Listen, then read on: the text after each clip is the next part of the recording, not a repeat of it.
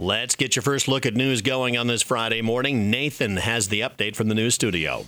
Yeah, thank you very much, John, and good morning, everyone. Uh, more information was released uh, yesterday afternoon during a press conference regarding the school shooting that occurred Thursday morning at the Perry High School in Perry. Officials did identify the shooter as a 17 year old student at that high school. Law enforcement has released the name of the suspect, but Carroll Broadcasting is declining to draw attention to the identity of the shooter, as that's often their intended goal with notoriety. Uh, many times being the intention. Uh, law enforcement was first notified of the situation at 7:37 a.m. that there was an active shooter at the school.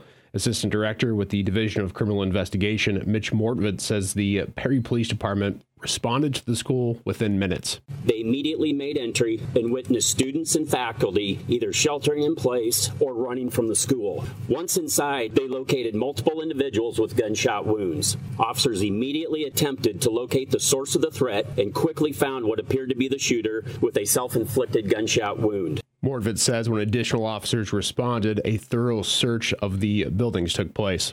Officers located during the search of the school an improvised explosive device. The state fire marshal and the Bureau of Alcohol, Tobacco, and Firearms rendered the device safe. Numerous officers from multiple agencies were able to secure the school and verify no additional threats.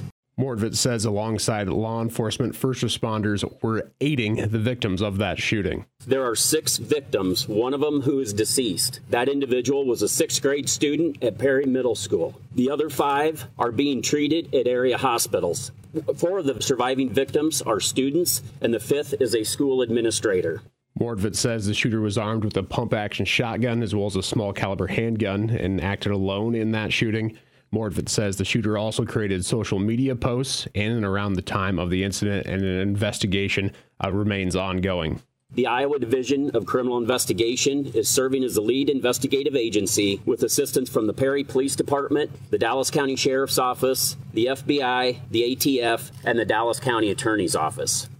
Carroll Broadcasting will continue to provide information on the shooting as it is released, as uh, is typical with situations like this. Information typically uh, trickles out in the days and weeks ahead. Uh, looking elsewhere, Carroll residents will be unable to enjoy the community ice skating rink in Rolling Hills Park this winter after vandals seriously damaged that venue. In an announcement on Wednesday, city officials said the rink will be closed for the season after the latest in a series of reported vandalism to that site. Authorities say the guilty parties broke into the locked area, damaging the fence, smashing holes in the developing ice and liner, and freezing sticks into the surface, creating a potentially dangerous situation for skaters if they were to open. Due to the extent of the damage, city officials indicated it would not be possible for the rink to operate this season. Anyone with information about the trespassing or resulting damages is asked to contact Carroll City Hall at 792 1000 or the Carroll Police Department at 792 3536. And fuel prices trended downward in the first week of the new year, according to the latest report from the Iowa Department of Agriculture and AAA Iowa. As of Wednesday, January 3rd, the average price for a gallon of regular unleaded gasoline in the state was $2.79, down 1 cent from last week and 22 cents below prices from a year ago. The national average for gasoline on Wednesday was down 3 cents to 309 per gallon. Retail diesel prices in Iowa fell 4 cents on the week to an average of 365 compared to 421 per gallon last year. Local prices remained 33 cents below the national average of $3.98. Wholesale ethanol was unchanged from $2.16, and heating fuels propane prices averaged $1.56 per gallon. Home heating oil averaged 301 per gallon, and natural gas prices at the Henry Hub reporting site climbed 16 cents to 261, uh, 267, I should say, per MMBTU.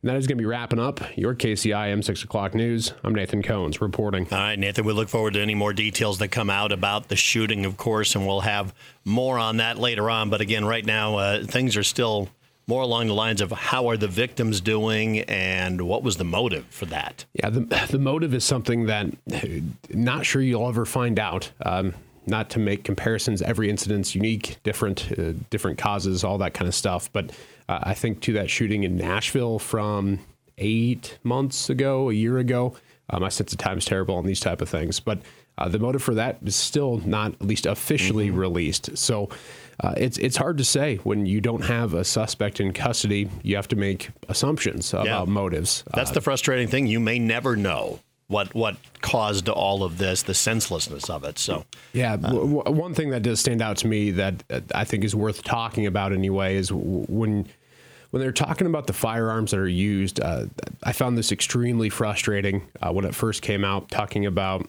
Uh, like the weapons used and stuff like that. A lot of speculation. They're using this type of gun, that type of gun, what have you. Uh, but when it comes to these types of things, uh, pump action shotgun and a small caliber handgun, uh, you wouldn't know the difference in terms of, of the tragedy involved, right? So irrelevant it, once that gun is fired, yeah. Right. So that that's just something I think is people tend to fixate on one single aspect of these types of things, and, and it's just it, that's not the case, right? Mm-hmm. Like there's there's so many factors that play into them.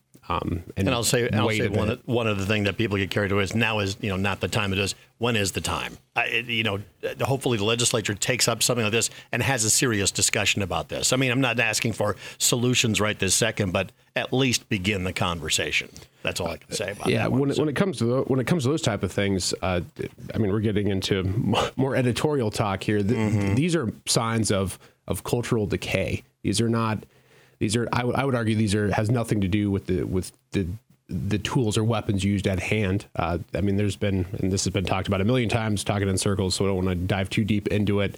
Uh, but you can't you can't legislate morals. Uh, you just it's not a thing that the government is capable of doing. No, no, not at all. But again, you can, yeah, there, there's many factors that go into it, many, many factors. So there are things you can control and other things that you can't. And again, it's up to people, our elected officials, to start that conversation, at least start it. At least that. So thanks, Nathan, once again for the news update. Once again, you can we'll follow that story throughout.